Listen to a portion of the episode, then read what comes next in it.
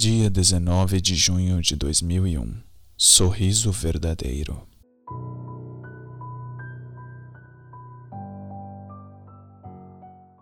Um convidado indesejado havia entrado naquela casa, um intruso que trouxe consigo o fim da calmaria. Sua figura, agora claramente humana e masculina, aos poucos foi se tornando turva. Afinal, quem era ele? Por que havia invadido a casa e ceifado a vida de toda a família? A vítima não sabia dizer. Eram seus últimos instantes e nem de perto imaginou que a última coisa que veria seria aquilo.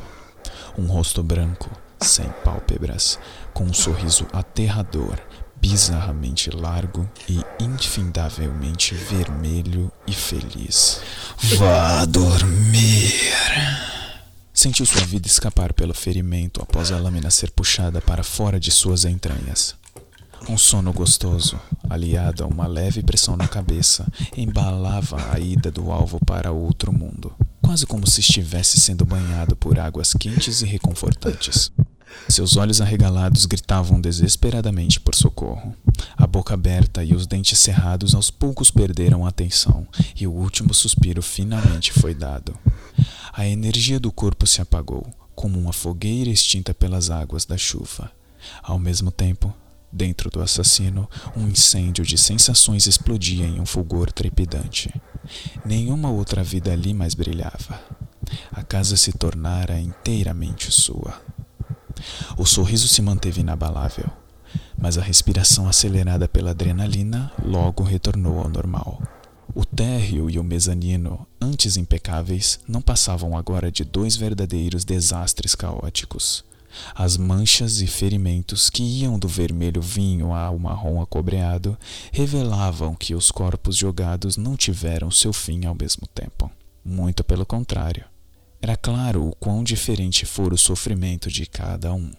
E para aquele homem, se é que poderia ser considerado um, era exatamente assim que tudo deveria ser.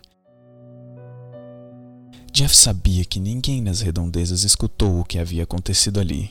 Sempre agia assim, silencioso e preciso, tal qual o fio de sua faca. Ser sorrateiro habitualmente lhe proporcionava boas experiências, principalmente quando tinha de silenciar mais de uma pessoa em um mesmo ambiente.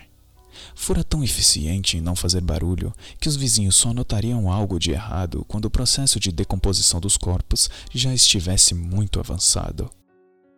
De modo geral, pensar em sua eficiência ao ceifar vidas em silêncio o deixava feliz e até mesmo excitado. Mas naquele dia, aquilo apenas diminuiu o brilho que ardia dentro do seu corpo. Faca, água sanitária, álcool e outros itens. O procedimento sempre era o mesmo. Primeiro mudava as roupas dos caídos, depois os posicionava sentados em torno de uma mesa, os banhava com água sanitária e permitia que o fogo os beijasse levemente. Isso por si só já seria um ritual bastante excêntrico e trabalhoso para um criminoso realizar, mas ainda existia um requinte de crueldade, um toque final que ele executava ainda com o fogo a arder.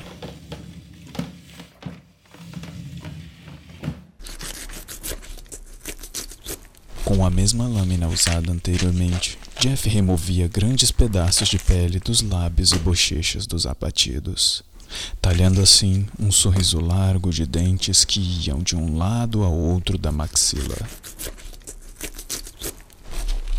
Não foi tarefa fácil levar os corpos para a mesa de jantar.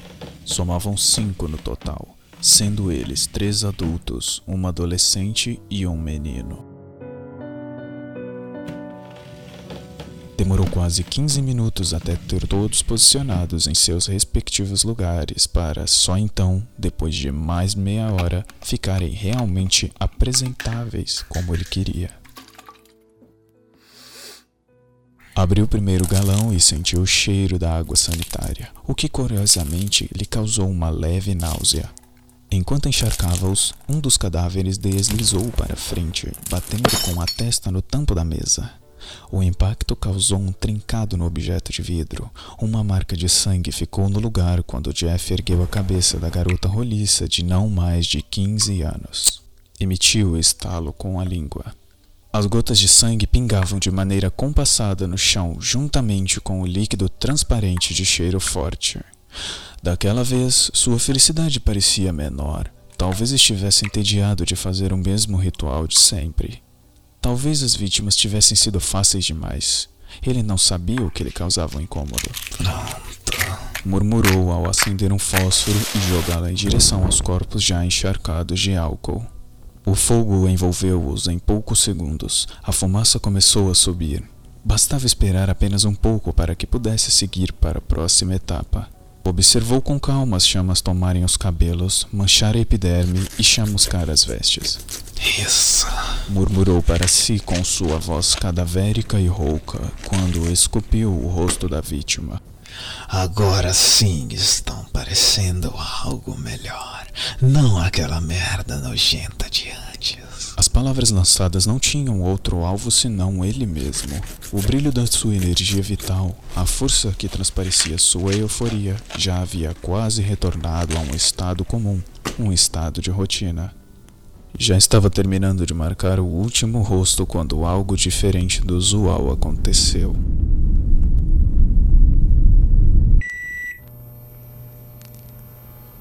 As luzes, não só da casa como de todo o restante da rua, piscaram bruscamente. Por um tempo, a única iluminação da rua toda vinha de dentro daquela casa, sendo seus donos o pavio das chamas que a emanavam.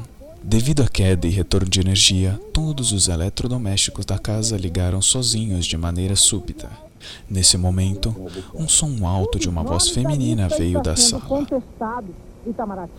Rapidamente, Jeff pôs-se em alerta com sua faca na mão, pronto para atacar quem quer que tentasse atrapalhar o seu rito.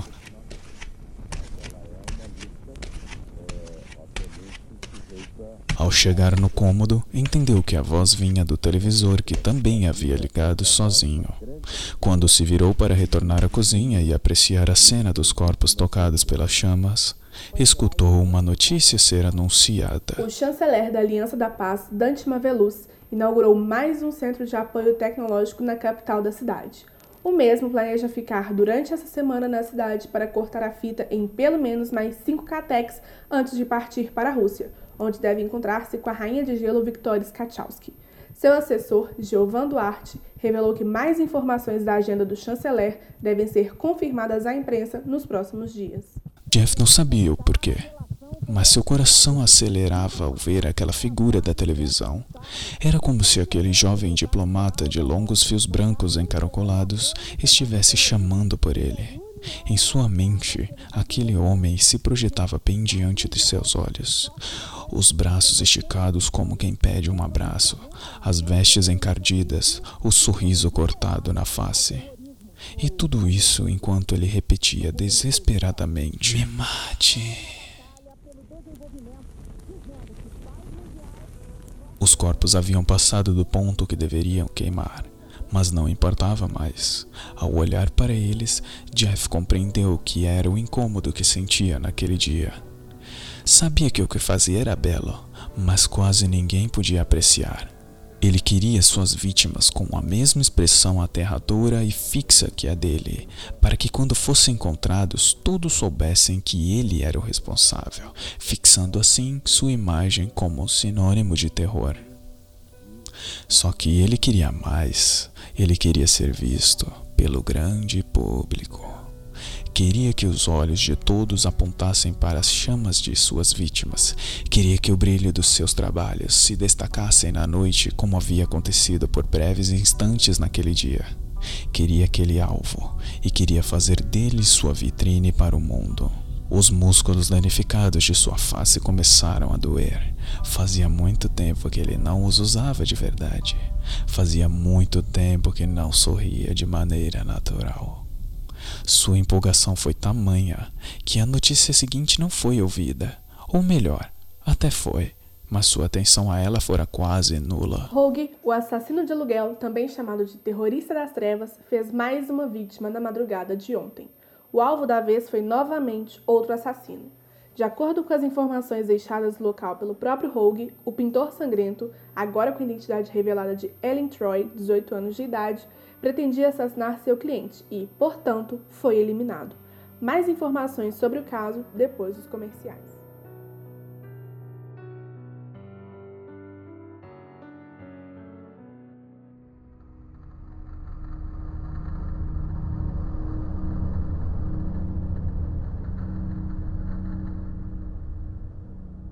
Dia vinte e cinco de junho de dois mil e um. Concorrência.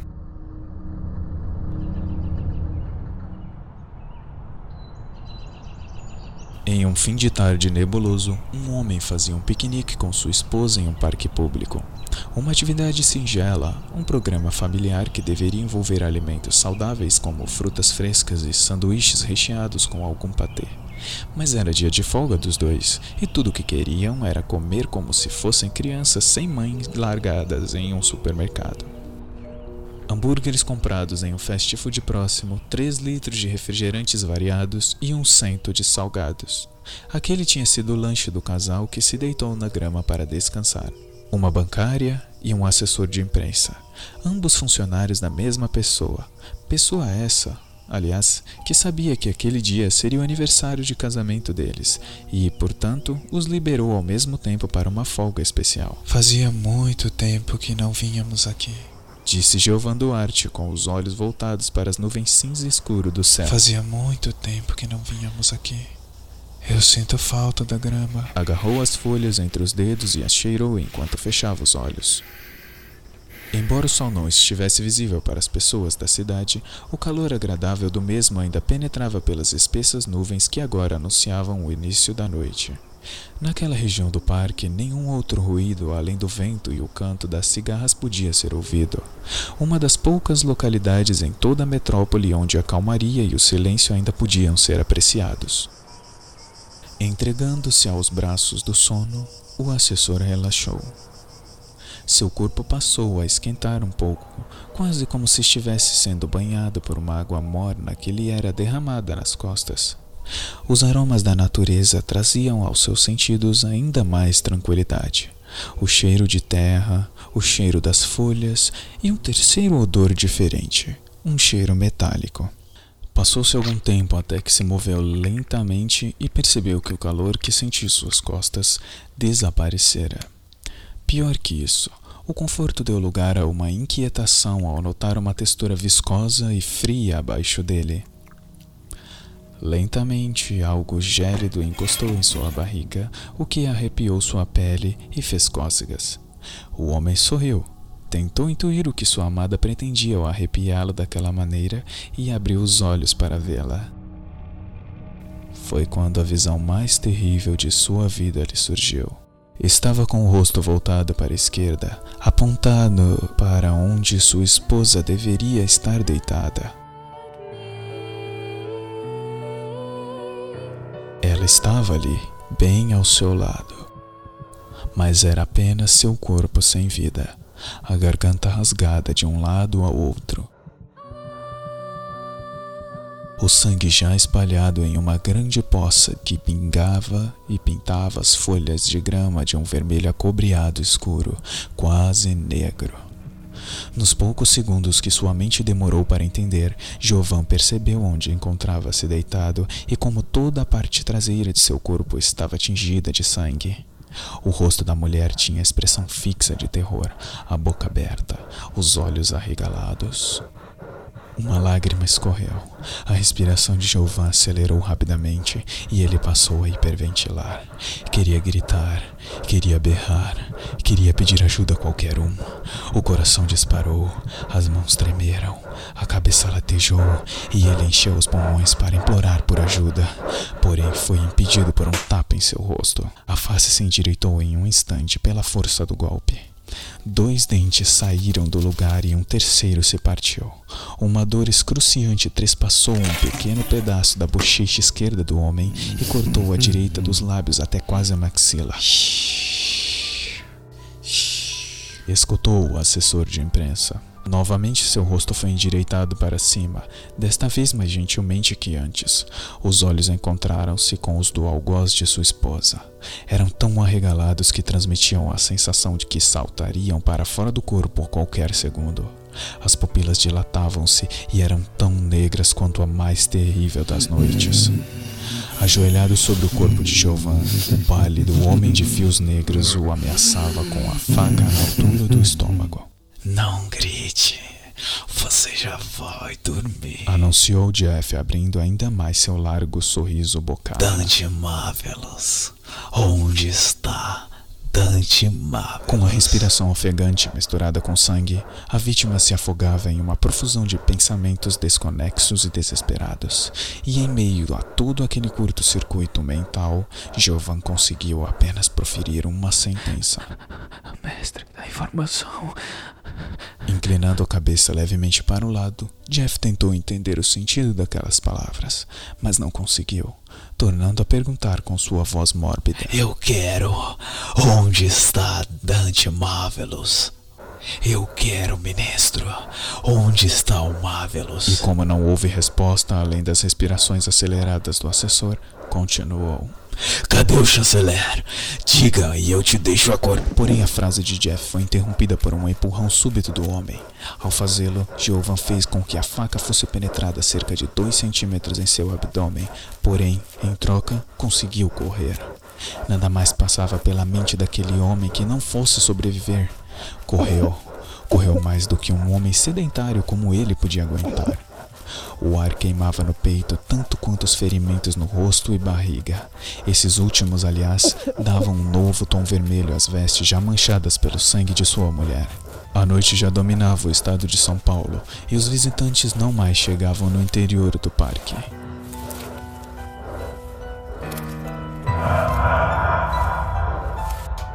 As luzes dos postes se acenderam de súbito quando ele se encostou em um banco de madeira.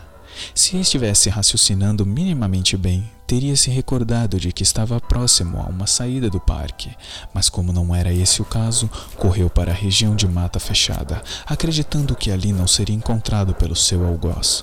Encostado em uma árvore e envolto no silêncio da noite, ele buscou formar uma imagem de racionalidade em sua mente, e esta veio na forma de seu celular no bolso.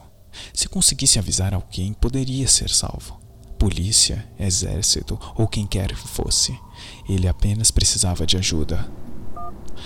Discou os três números da polícia e logo alguém atendeu. Polícia Militar Emergente. Lila Luz. Varg, Varg. Fui esfaqueado. Sussurrava ainda tremendo de pavor. Eu preciso de ajuda. Socorro.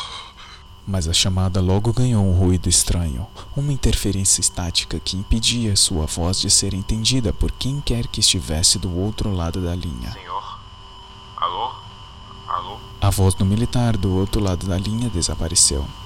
Não, não, não. Sem entender o que acontecia com seu celular flip, Giovan olhou a tela na esperança da chamada ainda estar ativa, mas apenas chuviscos apareciam. Foi quando ele notou que os chuviscos formavam um desenho na tela. Braços até quase os joelhos, corpo alto trajado com uma espécie de terno com gravata e uma cabeça branca, sem olhos, boca, ouvidos, nariz ou mesmo qualquer outro sinal de humanidade. Rapidamente fechou o celular e tentou guardá-lo, mas naquele momento percebeu que o som agudo não vinha do celular, mas sim de sua mente. Uma canção maldita que atormentava seu cérebro e vibrava através de seus ossos. O quê? Falou levando as mãos às orelhas tentando abafar o som. O que logo notou ser um erro, pois o barulho apenas se intensificou. O ruído elevou-se em um baque. Tonto e prestes a escorregar para o lado da árvore, deparou-se com o causador da sua tortura auditiva. Era o humanoide que vira no celular poucos segundos antes. Com quase três metros de altura, a figura bem trajada projetava tentáculos negros de suas costas. O ser, que um dia já fora homem, não tinha nem mesmo uma centelha de luz dentro de seu corpo. Era desprovido de qualquer humanidade ou traço de alma. Em não mais que um piscar de olhos, quatro dos oito membros horrendos envolveram o homem ferido, apertando seus tornozelos e pulsos até quase o ponto de se partirem.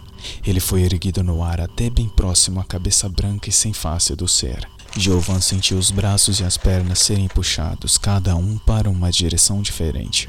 Os quatro tentáculos restantes pareceram penetrar em sua pele, tomando suas artérias e veias como uma espécie de veneno gélido que escorria por dentro do corpo. Quando a sensação atingiu o coração, este a bombeou pelo resto do corpo, principalmente para a cabeça. Logo em seguida, uma série de alucinações lhe veio à mente. Eram todas suas angústias, incertezas, falhas e medos, tudo de uma única vez. Ele viu toda sua vida passar diante de seus olhos, porém era como se ela sempre tivesse sido gélida, triste e miserável. Nada tinha cor, nada tinha vida. Suas boas lembranças foram convertidas em memórias vazias. Cada dia vivido se tornara um nada. Até que finalmente a imagem de sua mulher retornou à mente. Só que esta não desaparecia. Ele havia se mover como se fosse uma marionete ensanguentada. Tinha a carótida destruída, mas seguia andando em sua direção. Algo impossível em uma situação comum, mas que ele não podia negar estar vendo bem diante dele. Você fez isso comigo. Você é o culpado. As palavras da mulher se distorceram em um segundo, tornando-se monstruosas. Você só nasceu para causar dor e sofrimento. Você não é nada. Você sempre foi um verme. Você. E a voz da mulher permaneceu repetindo já irreconhecível. A loucura de sua mente chegou ao ápice, fazendo seu corpo emitir um grito de dor e desespero. As aflições mentais e físicas de Giovan se uniram quando sentiu que os tentáculos quebravam os ossos dos braços e pernas. Entretanto, antes de seus membros serem arrancados do corpo, o zunido de uma faca cortou o ar e atingiu o centro da cabeça da figura negra de tentáculos e terno. Eu não acabei com ele ainda! Esbravejou Jeff ao lançar-se em direção ao homem de três metros. Com um puxão único, Jeff retirou a faca do homem sem rosto e voltou-se para Giovan. Jeff tinha seus cabelos negros invadindo a bocarra e, portanto, os cuspia freneticamente, revelando sua face pálida. Não se preocupe, você não vai ter pesadelos com o amiguinho ali. Eu vou te pôr para dormir. Agora fala. Aproximou a faca do ferimento no estômago do assessor. Onde está Dante Marvelous? Enquanto Jeff falava, o som de estática ressoou pela mente e uma dor fina e crescente atingiu-lhe os dois ombros. Ele havia sido perfurado pelos tentáculos que agora pareciam tão rígidos como aço. Slender, o ser sombrio com seus tentáculos, se comunicava através de sua estática e, aparentemente, Jeff o entendia. Ele era meu para começar.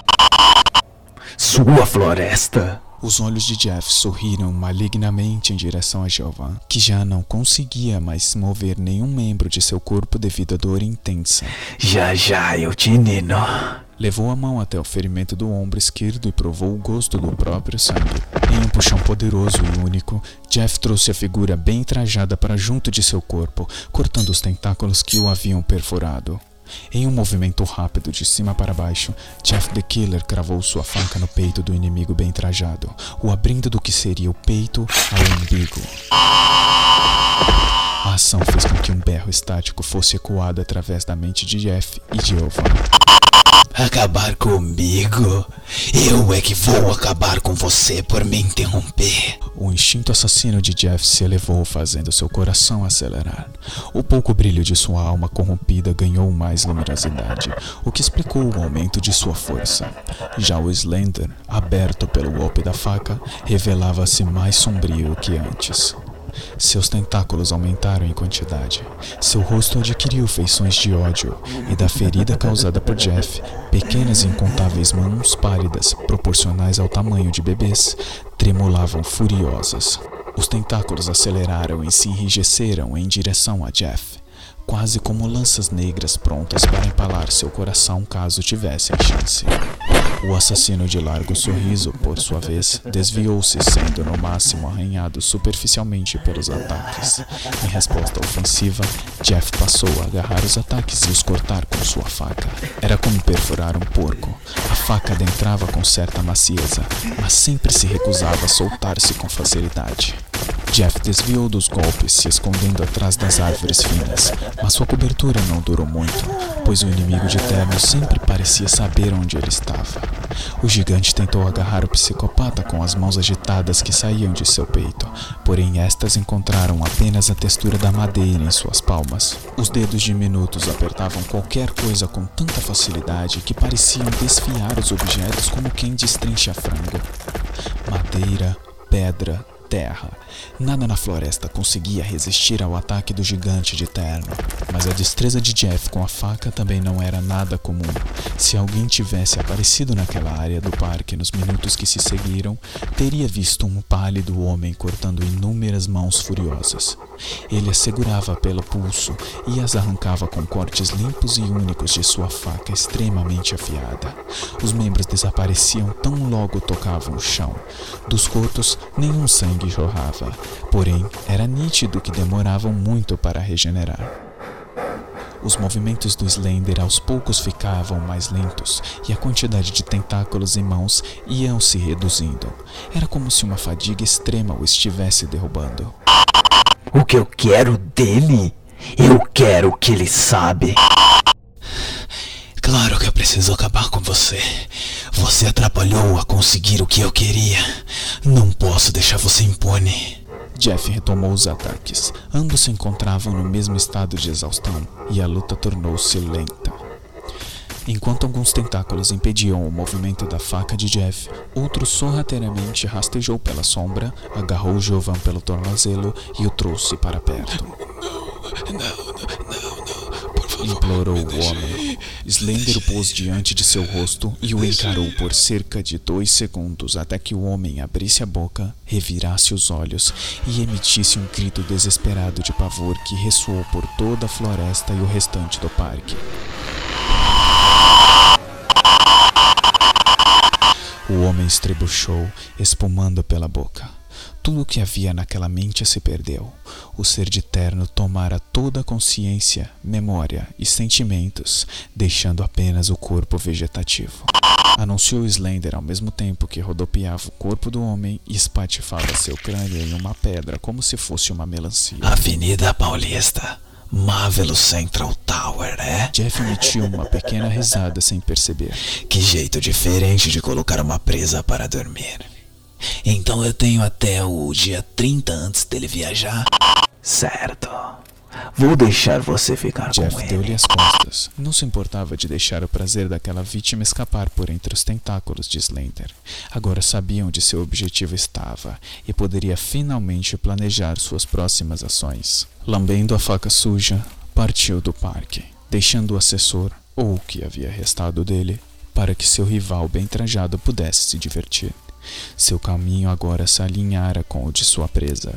Bastava que ele fizesse tudo direito e o mundo inteiro conheceria o quão cruel e diabólico ele poderia ser. Logo o mundo todo saberia quem ele é.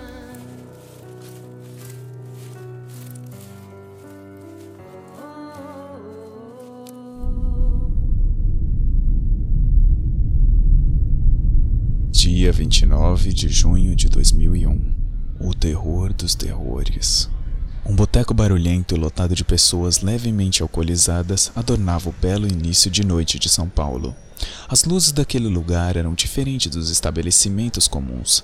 Tinham uma regulagem manual que deixava o ambiente mais aconchegante e casual. Os clientes conversavam em grandes mesas de mais de dez pessoas. A maioria acabara de sair de seus empregos e suas vozes altas falavam de todo tipo de coisa. Política internacional, economia, quem seria o eliminado da semana no reality show, enfim, nada que pudesse ser entendido individualmente por alguém mais distraído. Sentados do lado de fora do estabelecimento, embaixo do toldo que os cobria da garoa noturna que começava a cair, dois cantores muito famosos que por acaso eram os proprietários do lugar, alegravam os consumidores em um show acústico. Alguns batiam palmas, outros cantavam em um coro desafinado e alguns poucos comentavam o jogo de futebol na televisão. Os garçons iam e vinham rapidamente com bandejas cheias de tulipas transbordando diferentes cervejas. Os transeuntes aceleravam o passo na calçada em busca de fugir da chuva. Um verdadeiro cenário típico paulistano. mas tinha um cliente que permanecia deslocado de todo o ambiente, um homem magro e ligeiramente alto que havia chegado fazia algumas horas. Ele não falava com ninguém, nem olhava para ninguém. Na realidade, nem mesmo erguia o rosto, que apenas encarava a superfície de madeira da pequena mesa quadrada onde estava. Passava os dedos no copo redondo e alto de cristal. O líquido transparente gelado rodava levemente. Ele sorveu o restante da vodka em dois goles fartos. Algumas gotas caíram no tampo da mesa. Isso sempre acontecia devido à falta de pele nos lábios e bochechas. Por isso tratou de limpar rapidamente o álcool derramado com a manga. Colocou o copo sobre a mesa e ergueu uma das mãos de dedos ossudos. Não demorou mais que alguns segundos para um garçom se aproximar e perguntar como poderia auxiliar. Ele, sem o encarar, respondeu: "Eu quero outro desse." O vidro tilintou quando uma de suas unhas grandes e grossas bateram no copo vazio. O funcionário deixou novamente sozinho, mas não sem deixar de reparar como as vestes dele estavam sujas. O garçom começara seu expediente naquele instante, e o cliente em questão lhe parecia muito suspeito. É, muito preconceito circulava em ambientes como aquele, principalmente se tratando de pessoas cuja aparência denotasse alguma humildade ou nível social mais carente. Aqui está sua bebida, senhor. O funcionário colocou o copo sob um protetor redondo de frente para ele. Deveria ter se retirado logo depois. Entretanto, as roupas manchadas de lama, o capuz cobrindo o topo da cabeça, os dedos brancos de uma pele esquisita e os pés inquietos do cliente foram demais para se ignorar. Então, a sua conta está em cento e cinco reais. Quando o senhor quiser pagar, só... Mas o rapaz não conseguiu concluir a frase, pois naquele instante o homem retirou do bolso da blusa de frio algumas notas amassadas e as lançou sobre a mesa ainda levemente úmida. É, já trago o seu troco, falou ele, apanhando duas das notas de cem amarrotadas. A música ao fundo parecia ter ficado mais comovente, pois algumas pessoas começaram a cantar ainda mais alto e forte que antes. Isso fez com que aqueles que passavam rápido na rua desacelerassem. Aos poucos formou-se um pequeno grupo de pessoas que observava a pequena apresentação no bar. Ele girava o líquido no copo enquanto fitava de soslaio a esquina do outro lado da Avenida Paulista. Lá ele viu um grupo de pessoas dentro do hall de um edifício que, naquele momento, tinha as portas automáticas escancaradas. Usavam uniformes padronizados da equipe de limpeza. Alguns tinham redes para prender os cabelos. Outros seguravam pares de luvas amarelas nas mãos. Porém, todos tinham o mesmo detalhe em comum, seus crachás de acesso pendurados no pescoço. Levantou-se, sorveu o resto da bebida gelada e saiu porta fora. "Moço, o seu troco!" gritou o garçom com algumas notas na mão, mas o cliente desapareceu na multidão. Que maluquice. Na mesa ele via mais de setecentos reais em notas de cem, algumas manchadas de marrom ferrugem. Tal qual um viciado em abstinência, ele partiu calmamente pela calçada. Divisava o grupo de oito pessoas de longe, agora sem seus equipamentos e proteções de limpeza. Alguns ficaram no ponto de ônibus próximo ao prédio, outros foram em direção à entrada do metrô a cem metros, mas duas mulheres, as que sobraram, atravessaram a Avenida Paulista em direção a uma rua próxima. A Avenida Brigadeiro Luiz Antônio seguia-se íngreme em declive para o lado onde elas avançavam, o que num dia como aquele dificultava muito caminhar. As pessoas saltitavam para evitar as poças de água preta e as duas mulheres faziam o mesmo. E isso dificultou que ele as mantivesse sob seu alcance de foco. Por um momento, achou que as duas haviam desaparecido em pleno ar, mas reparou que ambas viraram rapidamente para a direita no estacionamento de um supermercado. O homem deu uma olhada por cima dos ombros em direção ao prédio que ficava mais e mais distante. "Eu volto, não vou demorar", murmurou para si mesmo antes de entrar no estacionamento do supermercado. Elas continuaram por um corredor principal do supermercado sem adentrar efetivamente na área onde os produtos estavam. Pararam de frente a uma vitrine próxima aos caixas eletrônicos e nela observaram os preços dos cigarros e uísques. "Cavalo branco está cinquenta reais, nem vou pegar aqui, não", falou uma delas estalando a língua. "É, mas o olho vermelho tá com desconto, olha." A outra apontava para uma garrafa vermelha quando sentiu um encontrão e reclamou com uma voz rouca. Nossa, leva junto, seu idiota! E naquele instante, ele continuou passando por elas em direção a um bebedouro, as mãos tremendo de ansiedade, os olhos sem pálpebras tentando fixar-se em um ponto. Ele poderia ter feito ali?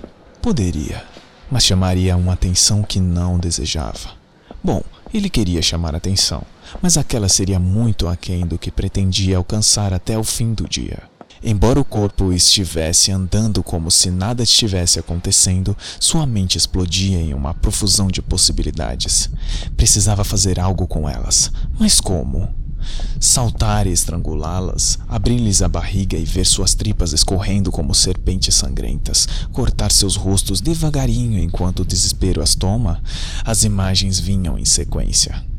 Precisava de uma estratégia, alguma maneira de fazer aquilo, mas como? A mão tremia pressionando o botão do bebedouro enquanto a outra permanecia no bolso onde sua faca repousava. Vamos no banheiro primeiro, mulher, esqueci de ir lá na firma. As palavras da mulher foram como gelo sobre seu corpo. Sua ansiedade parou completamente. As duas passaram por ele e entraram em uma porta em um canto na esquerda do corredor. O risco era grande. Dentro daquele mercado deveriam estar ao menos umas duas centenas de clientes, mas era sua única chance. Acelerou os passos, adentrou no banheiro feminino. Não existia sinal que desse margem a dúvidas, apenas elas duas encontravam-se lá. Tudo permanecia silencioso, exceto o barulho de uma descarga acionada no banheiro masculino na parede do outro lado. Suas passadas soaram mudas até uma cabine. Esperou ao lado da porta, pronto para atacar.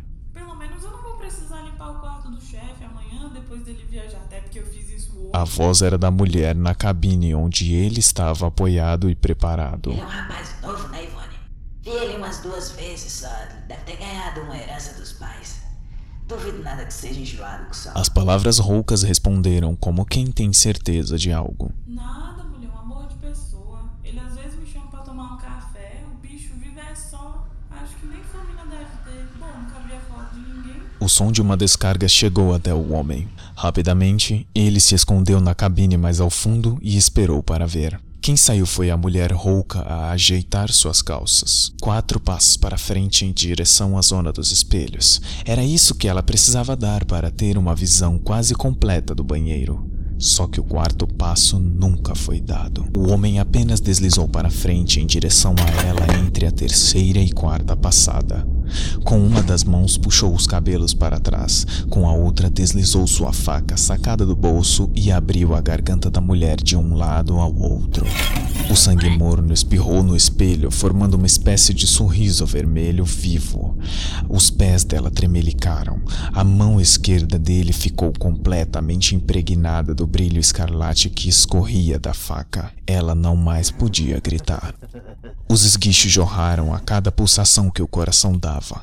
Este, inclusive, se agitou desesperadamente ao ver o rosto sorridente do homem que a segurava. O corpo logo começou a desfalecer e as golfadas a cessar. A energia de sua vida se apagava rapidamente à medida que as vestes avermelharam-se. Já a luz dentro do algoz brilhava mais e mais. As gotas nos espelhos escorreram até a pia, formando linhas tenebrosas na louça, ao mesmo tempo que o locutor da loja anunciava uma promoção relâmpago de algum eletrodoméstico pelos alto-falantes. Chamou a outra faxineira, porém nenhuma resposta foi ouvida. Ele se aproximou do ouvido direito dela e sussurrou, soltando a respiração quente. Você não é importante.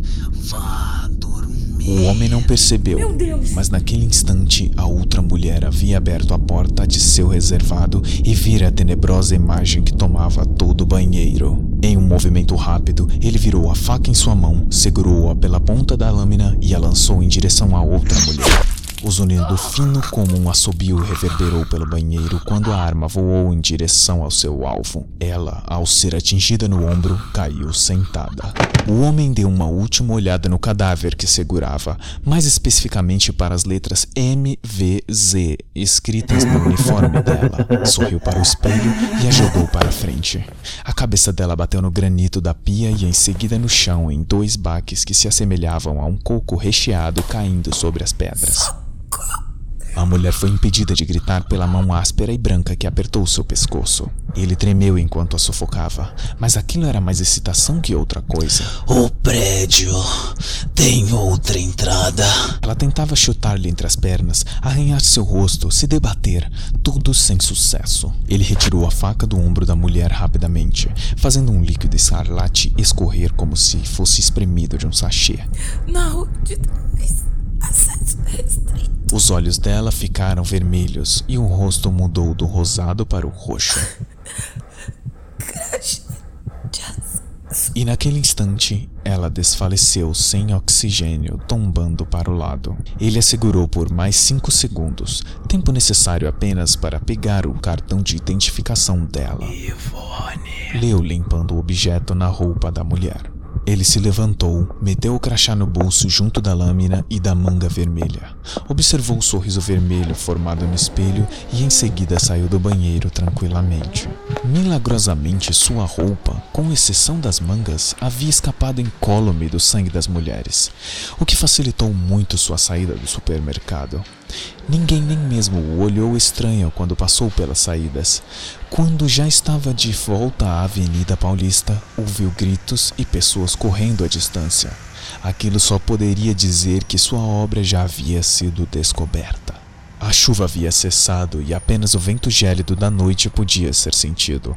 O relógio da rua marcava sete e quarenta, dezenove graus. Enquanto caminhava com as mãos nos bolsos, ele pensava quantos já havia eliminado, suas ocasiões, suas repercussões. Ver as pessoas saindo dos comércios, desviando seus caminhos, gritando desesperadas e comentando o ocorrido era incrível. Como ele nunca havia percebido quão era bom naquilo? Por que até então ele não usara aquilo para ser conhecido no mundo todo?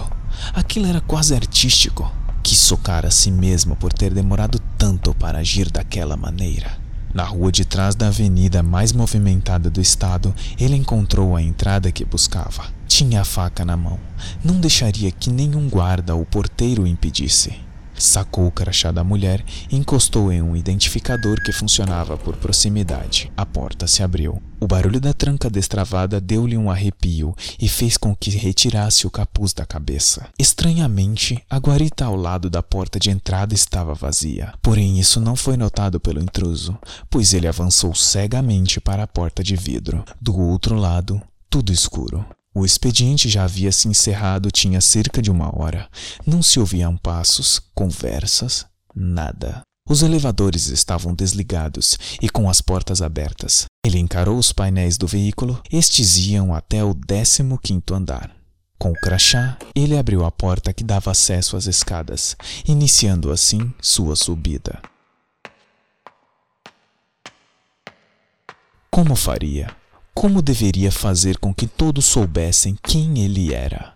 Eram devaneios como estes que inundavam seus pensamentos enquanto ascendia os degraus. Claro, ele viu as placas dos andares que mostravam cada uma seu número e a identificação de um setor da empresa. Mas estes detalhes não se prendiam muito à mente. Oitavo andar. Pesquisa de satisfação. Décimo terceiro andar. Gerência de tecnologia. décimo quinto andar. Presidência. Supostamente o prédio deveria acabar ali, mas as escadas continuavam. E isso não foi surpresa, pois quando estava no boteco não tirou seus olhos daquele edifício. Assim sendo, contou quantos andares este de fato teria. décimo oitavo. Leu a placa que não tinha a identificação de um setor.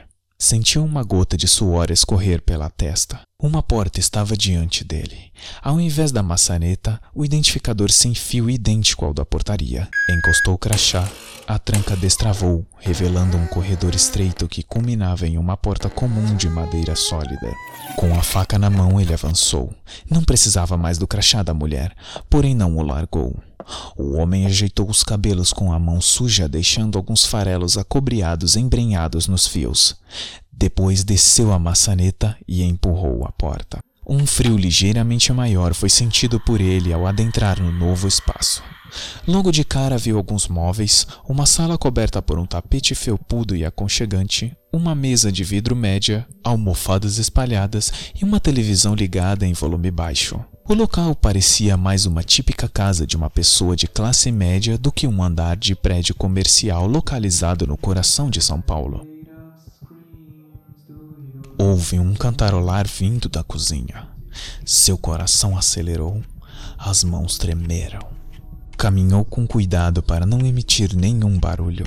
Não queria que sua presa saísse correndo desesperada. Queria fazer aquilo de um modo que lhe desse prazer. Queria que fosse devagar. Queria vê-lo pedir para que o fim chegasse. Depois disso, queria deixar tudo preparado para gerar uma comoção mundial. Ao chegar na cozinha, viu um homem de pele miscigenada a preparar alguns alimentos.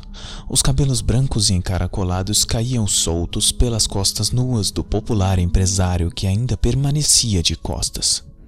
Um homem que possuía fortes braços e largos ombros fora responsável por algumas das inovações tecnológicas e financeiras mais impressionantes de todos os tempos. Era tão aclamado pelo público que se tornara uma das dez pessoas mais poderosas e influentes do planeta. Jeff conhecia aquela fama, sabia que tanto prestígio havia feito dele um chanceler interino, responsável pela busca da paz entre duas superpotências rivais. Só que, acima de todos os títulos e honrarias, ele era seu precioso alvo. O psicopata deu um passo para frente, ainda ouvindo o cantarolar de sua próxima vítima. Jeff parou de se mover. Aquela canção lhe era familiar. Havia escutado uma vez fazia muito tempo. Ele sabia quando fora, mas não queria pensar naquilo. Não naquele momento. Estava a poucos metros de distância dele. Precisava agir. Deu outro passo, mas foi interrompido por uma voz feminina e jovial que vinha de algum lugar das paredes. Dante, tá tudo bem, amor? Tá sim, Sarah. Respondeu ele, parando de colocar tempero na carne à sua frente. Lavou as mãos. Contanto que a gente modere no barulho, não vai ter problema, não se preocupe. E ao dizer isso, virou-se diretamente para o intruso em sua casa. Boa noite, Jeffrey. Jeff encarou-o, notando logo seus traços gentis e jovens.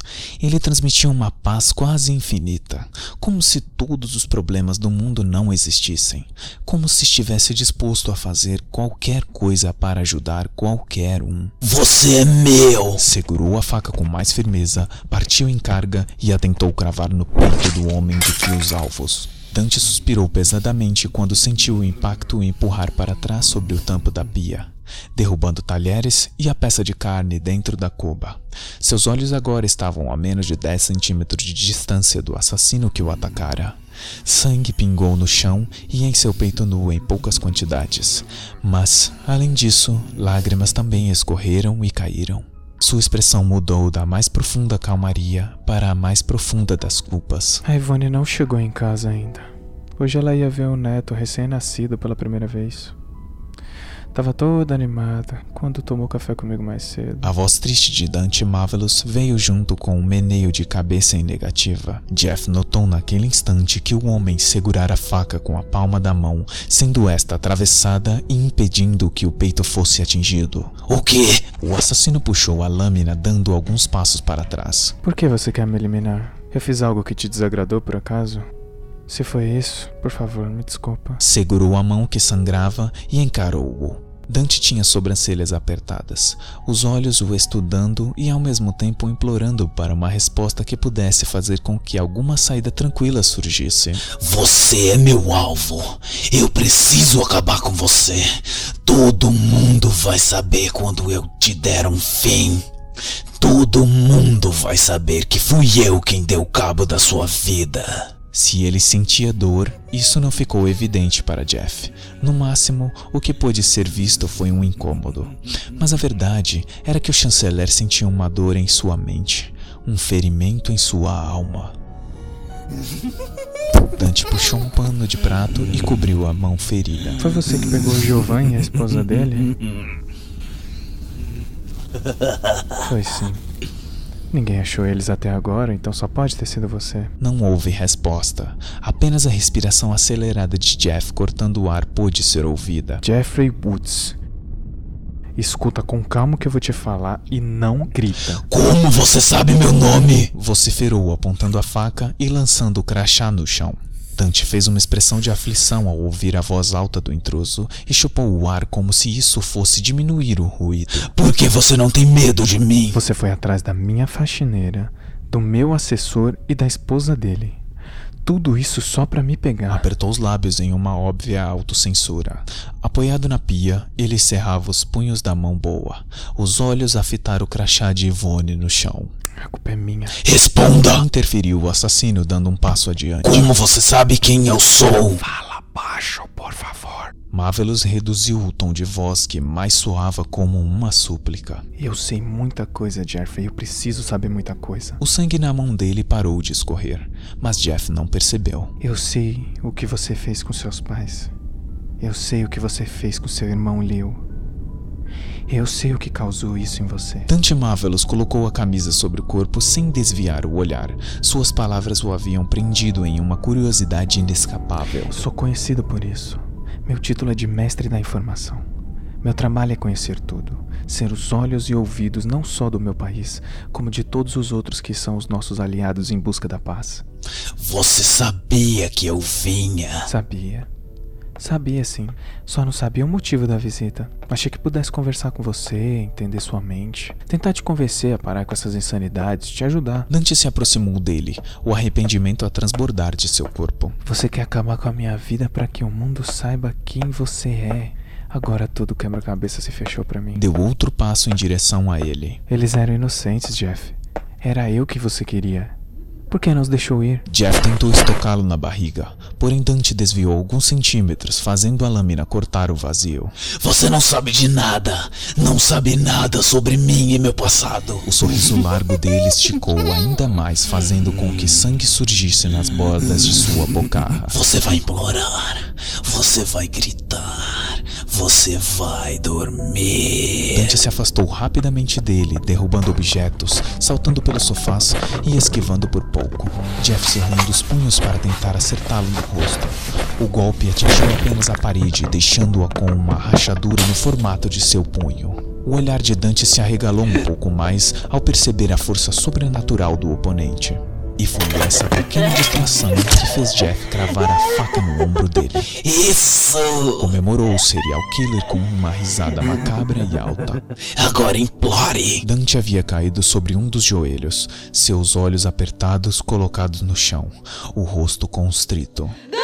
A voz feminina gritou pelas paredes. Cadê você? Vem aqui, sua vagabunda! Jeff olhava para todos os lados à procura da dona da voz, mas essa não vinha de nenhum cômodo específico. Aparece pra eu te pôr pra dormir na frente do seu namorado. Ela não tem corpo. Dante empurrou Jeff, que se afastou alegre e a saltitar por ter acertado seu alvo. Ela é uma consciência virtual, uma inteligência artificial. Você não pode machucar ela. Aqui não tem mais ninguém além de mim que você possa ferir. Marvelous levou a mão enfaixada e retirou a faca com um puxão único. Ao fazê-lo, o pano que segurava caiu. O que é isso? Eu bem queria deixar esse mundo. Sarah sabe bem disso. Mas não é fácil assim, e olha que eu tentei. A ferida causada pelo invasor em sua mão desaparecera completamente. As pessoas têm habilidades diferentes. Você tem essa obstinação. Já eu... Dante ajeitou a roupa sobre o corpo novamente, de forma a esconder o ferimento que escorria cada vez menos sangue. O rosto esboçava um sorriso magoado. Continuou. Ainda dá pra te ajudar, Jeffrey. Poderíamos tentar tratar sua insanidade. Você não sabe o que tá falando. Eu não tenho problema algum. Eu sou perfeito do jeito que eu sou. Jeff correu em direção a ele com os punhos fechados, apanhou a faca no chão e tentou trespassar seu coração. Dante, por sua vez, colocou-se de pé e saiu da sala rapidamente. Eu cansei disso, Dante. Todos ligando as luzes, deixa ele trancado aí e chama a polícia. Anunciou a assistente virtual. Sabe que eu não vou fazer isso? Reclamou ele para a voz de mulher. Naquele momento, o apartamento inteiro ficou envolto nas trevas. Outra vez agindo por impulso, Sarah. Jeff correu em direção à origem da voz novamente. A lâmina em sua mão rasgou um pequeno pedaço da cortina. A faca agora reluzia com o pouco brilho da lua que entrava pela fenda no pano. Projetou um corte em arco de baixo para cima. Nada acertou. Tentou ouvir os passos da presa, mas era como se ele não estivesse mais ali. Toda a sua afinidade com a escuridão parecia ter sumido. Quase nada podia ser visto e o que podia, poucos detalhes tinham.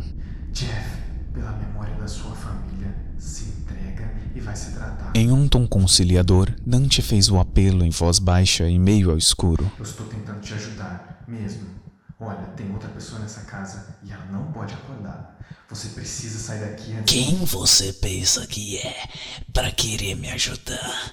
Eu estou perfeito assim. A voz propositalmente baixa debochava dos alertas. Eu vou fazer você dormir, Dante. Eu vou atravessar a minha faca na sua barriga e te abrir do coração ao seu saco. E se tiver mais alguém... Jeff, por favor, não. Dante pressentiu o que Jeff Jeff falaria a seguir e tentou interromper o erro de seu algoz, mas foi tarde demais. Dante não pôde evitar que ele chamasse pelo outro que ali morava. E se tiver mais alguém aqui, apareça! Soltou uma risada cadavérica em meio ao gotejar de sangue em seu rosto. Apareça e venha ver eu colocando seu amigo para dormir. Venha ver ele morrer. Aquela foi a primeira vez que Jeff the Killer não quis colocar alguém para dormir. Aquela foi a primeira vez que ele tentou acordar alguém. E conseguiu.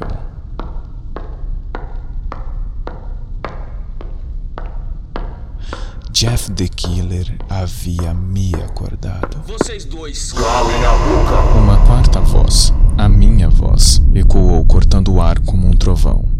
O lugar se aquietou. Que zoada da porra! Dois passos de botas foram ouvidos no extremo oposto do lugar onde a voz de Marvelous viera da última vez. Era esse cara que você falou que viria pra cá, Dante? Sim, eu só não sabia que ele pegaria a Ivone e não sabia que ele tinha algo a ver com o sumiço do Giovan e da esposa dele. Por que você não veio direto? Até a droga da portaria eu dispensei pra que ninguém se machucasse. Eu falei pra você. Só que você me escuta? Não. Tinha deboche no tom das minhas palavras. Eu já te falei mil vezes que meu jeito é mais eficiente. Só que você teima. Ele é igual ao último lá, o tal do Troy. Soltei o ar dos pulmões.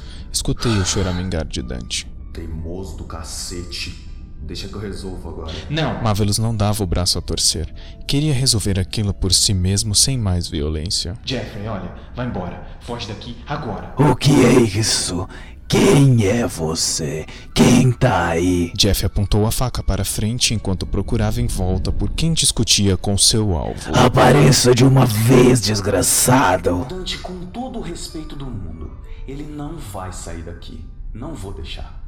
Tem gente que não tem como ser salva. Tem gente que simplesmente ama estar do outro lado. Tem gente que quer ser inimiga. Você já viu acontecer um monte de vezes. Quando você vai finalmente se tocar? Um breve silêncio se ergueu no ambiente. Aquela não foi a primeira e nem a última vez que discutimos sobre aquele assunto. Eu estou aqui para esses casos. Pra quando você não pode resolver. Eu não vou sair daqui. Jeff emitiu um risinho contido. As gotas do sangue que saíam de sua boca acumulavam do queixo. Você que tá escondido e vem com ameaças. Faça como achar melhor, então. Falou Dante, desistindo. Ah, ótimo. Não vou demorar. Tô cheio de sono e esse babaca me acordou bem quando o sonho tava bom. Os passos das minhas botas pareceram subir em alguma coisa. Logo que chegaram no fim desta, luzes no teto se acenderam fraca e lentamente, formando uma espécie de caminho. O intruso em série seguiu a claridade até uma escada de madeira que levava até o terraço. Sentiu que era um desafio e não se abalou com isso. Subiu com calma, o irredutível sorriso cravado fundo nos músculos danificados da face. Ao atingir o lugar, notou a porta de aço do terraço aberta. Ao passar por ela, sentiu um vento forte agitar os cabelos, arrepiar a pele e o cheiro de chuva invadir os pulmões. Bem baixinho, ouvia o som de carros que esporadicamente passavam nas ruas muitos metros abaixo. Olha você aí. Falei para ele por debaixo da máscara que deixava apenas os olhos descobertos. As luzes do terraço estavam acesas. O heliponto vazio deixava o espaço e a visão limpa em todas as direções, o que fez Jeff divisar muito bem quem o chamara ali. Eu possuía um corpo semelhante ao de seu alvo. Encontrava-me agachado, encostado de braços cruzados e apoiado em uma antena a uma distância considerável dele. Você tem coragem.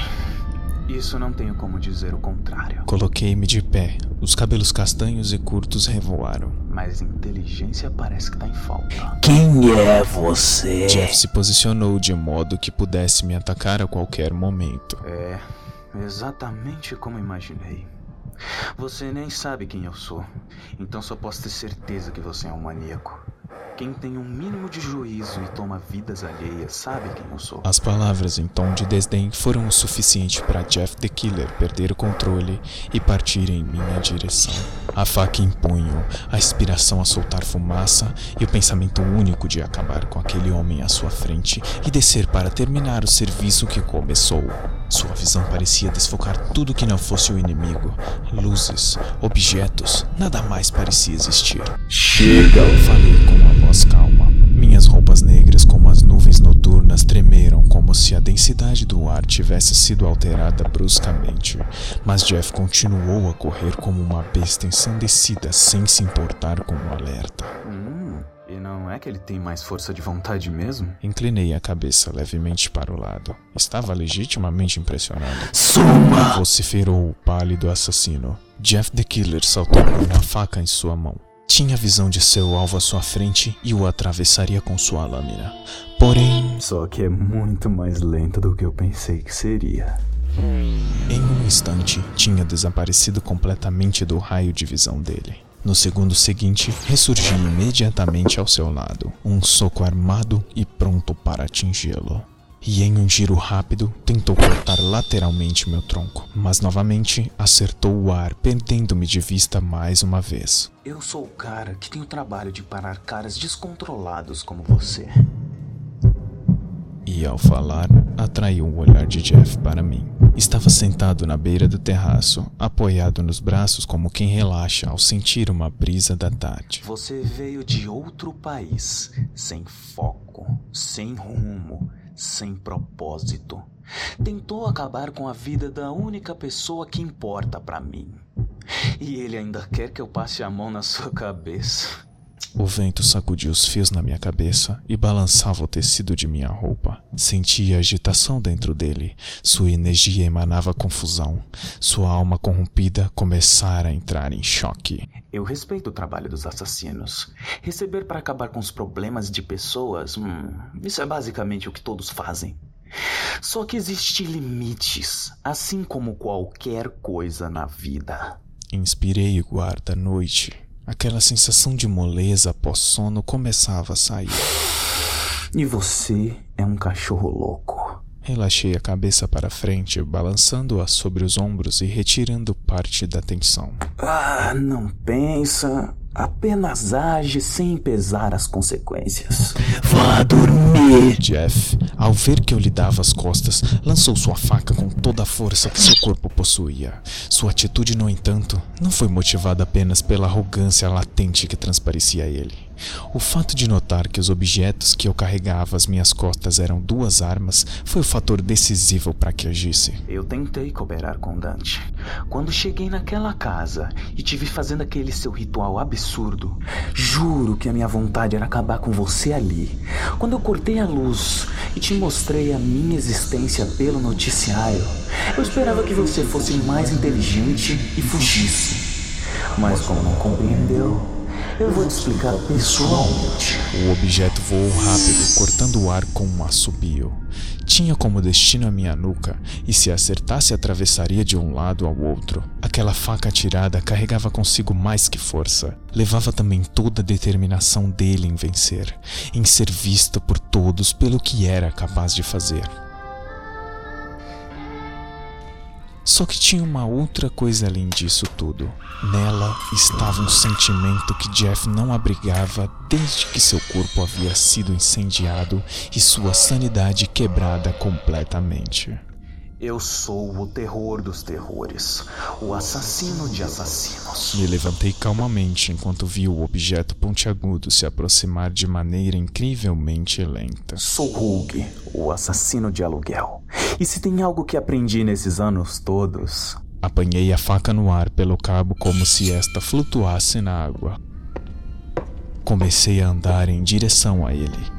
Para Jeff, foi tudo em um instante. A figura de vestes negras havia desaparecido novamente. Foi com seu medo. As palavras escorreram de meus lábios com um prazer sórdido. Vi através de Jeff, senti a alma dele balançar, tremer e rachar completamente. Abri um sorriso por baixo da máscara. Agora aí vai a verdade. Se eu tivesse sido contratado, você nem teria saído daquela casa maldita com vida. O silêncio apenas não dominou, pois o vento não permitiu. Você teve uma chance. Uma maldita chance de escapar. E o que fez com ela? Feriu Marvelous. Pessoas que ele gostava perderam a vida. E tudo porque você quer atenção. Jeff não conseguia se mover. O tempo à sua volta parecia ter congelado. A respiração não saía de seu peito. Ele jamais havia visto algo como aquilo acontecer antes. Já vira monstros, outros assassinos tão insanos e determinados como ele. Passar até por situações onde teve de enfrentar amores doentios. Mas aquilo... Aquilo superava tudo. Era como se a vida dentro de seu corpo não passasse de um objeto frágil na palma da minha mão. Um cristal trincado, prestes a se espatifar se eu assim quisesse. Como é a sensação de ser o alvo uma vez na vida? Arrepiante? Dá um frio no estômago, né? O sangue gela e tudo que você quer é gritar. Mas nem isso dá pra fazer. E aí você começa a dizer pra você mesmo que é tudo um sonho. Dei uma risadinha satisfeita para ele. O ar quente da respiração tocou no rosto de Jeff. Você quer fechar os olhos com força e mentalizar o teto do seu quarto ou da casa que você acabou de invadir. A mente tenta se convencer que é mentira. Tem que ser mentira. Tem que ser mentira que você não controla o seu futuro. Falei ao pé do ouvido dele, circundando-o. Mas não é. Falei por detrás dele. Você tem uma energia vital mais forte que a maioria, isso é verdade.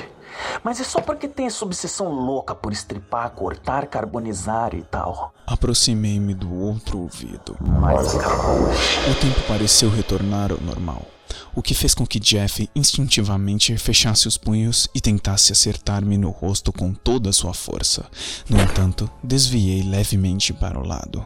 Sem demora, o pálido psicopata tentou me acertar um chute, novamente atingindo o nada. Por quê?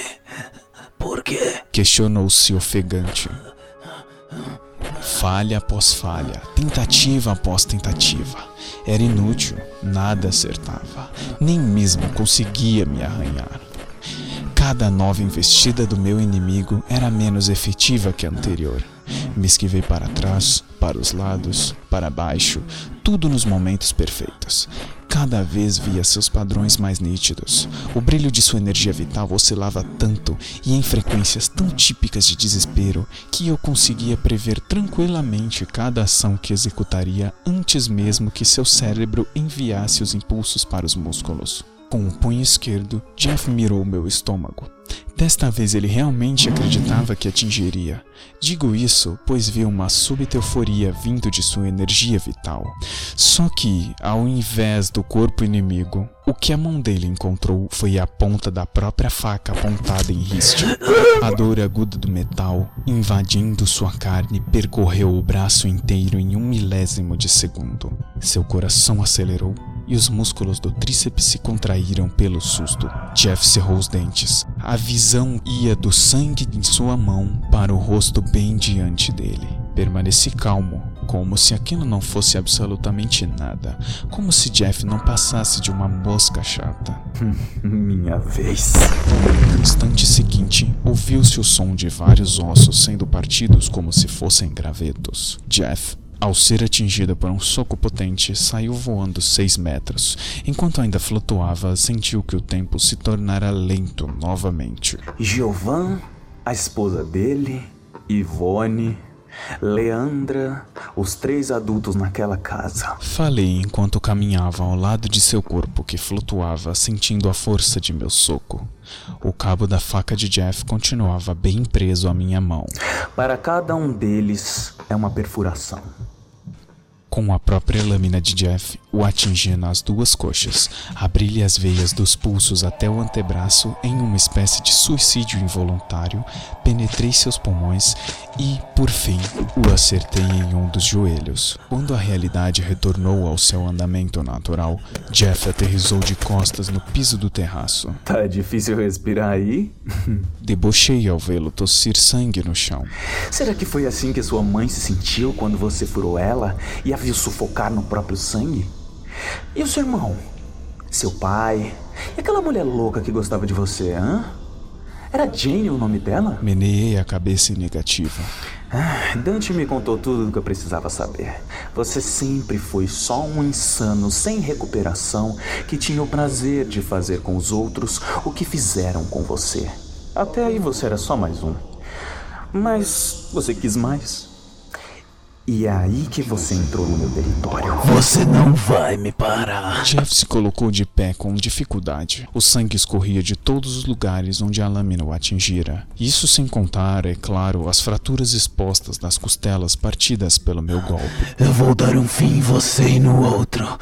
Todo mundo vai se lembrar que eu... No instante seguinte, desapareci novamente da visão de Jeff. Só que, desta vez, reapareci logo em seguida, bem diante dele, a menos de trinta centímetros. Enquanto eu estiver vivo, vocês não vão massacrar quem não merece. Enquanto viver, vou garantir que as trevas existam, mas que os demônios nunca saiam delas sem que eu permita. Eu vou pôr o Dante Marvelous para dormir. Jeff lançou as palavras sem pensar. A mente já se afundava em colapso e o corpo falhava e cambaleava para trás devido à quantidade de sangue perdida. É, Dante. A gente tentou. Olhei para o chão brevemente com um ar tristonho. Balancei a cabeça negativamente mais uma vez. Meu olhar tornou-se ameaçador. Eu poderia arrancar sua cabeça e você nem sentiria nada. Poderia quebrar o seu pescoço e você simplesmente apagaria. Eu poderia dar um tiro na sua testa e tudo ia ficar preto em um segundinho. Jeff me viu sacar uma das armas, aproximá-la calmamente da máscara que cobria meu rosto e, com meus olhos fixos nos dele, dizer: Disparo impulsor. As palavras fizeram com que a arma emitisse uma espécie de brilho momentâneo seguido de um som de engatilhar. Ele jamais tinha visto um equipamento semelhante, principalmente um que respondesse à voz de seu usuário. Só que eu não esqueci que tinham duas crianças naquela casa, não, viu? O que torna tudo muito pior pra você, meu chapa. Apertei o gatilho. O corpo de Jeff não sentiu a penetração de um projétil em sua carne. O que ocorreu foi que a bala disparada, ao se aproximar milímetros de seu corpo, emitiu uma lufada de vento incrivelmente forte, o lançando em pleno ar. Parecia ter sido puxado por um cabo de aço em altíssima velocidade, tanto que seus cabelos e roupas tremelicaram e a pele rígida foi distorcida com a força do vento. O prédio desapareceu de sua vista juntamente com os demais edifícios e ruas próximos. Se alguém visse voando daquela maneira, teria se confundido com uma espécie de pássaro noturno bizarro, mas ninguém o viu e nem ouviu. Comecei a caminhar em direção à porta que dava para as escadas, porém parei e dei meia volta. Ah, quase esqueci dessa coisa. Falei ao notar que ainda segurava algo do invasor em uma das mãos. Jeff voou vários quilômetros pelos ares. O corpo sem noção de espaço tentou agarrar-se a qualquer coisa, mas nada havia que seus dedos pudessem se prender. A mente dele não conseguia raciocinar. A queda durou poucos segundos até sentir uma superfície líquida. O corpo rodou e quicou na água, continuando a rolar rapidamente sobre um gramado. No processo, o som dos ossos se partindo lhe chegou aos ouvidos. Braços se esmigalharam. A coluna se torceu. As pernas tornaram-se ruínas em formas de fragmentos de carne e ossos que se projetavam para fora. O corpo só parou quando as costas atingiram a lateral do monumento de pedra maciça que retratava dois homens sob cavalos e mais duas dúzias de pessoas a puxar um barco. Aquele era o chamado pelos locais de Monumento às Bandeiras. Com a consciência se perdendo e a vida deixando-o, Jeff viu um brilho vermelho no céu. Tentou pensar naquilo como um sinal, algo que dizia que ele poderia parar de lutar, que estava tudo bem. A mente que tanto vivia perturbada aceitou aquilo como uma espécie de salvação, talvez vindo de algum ser sobrenatural que um dia ele tivesse acreditado. A luz se aproximou rápido, mas a terrível verdade o fez arregalar os olhos. O brilho sobrenatural era mais mundano do que ele poderia pensar, e em seu cabo vinha trazendo uma mensagem gravada com seu próprio sangue seco: vá dormir.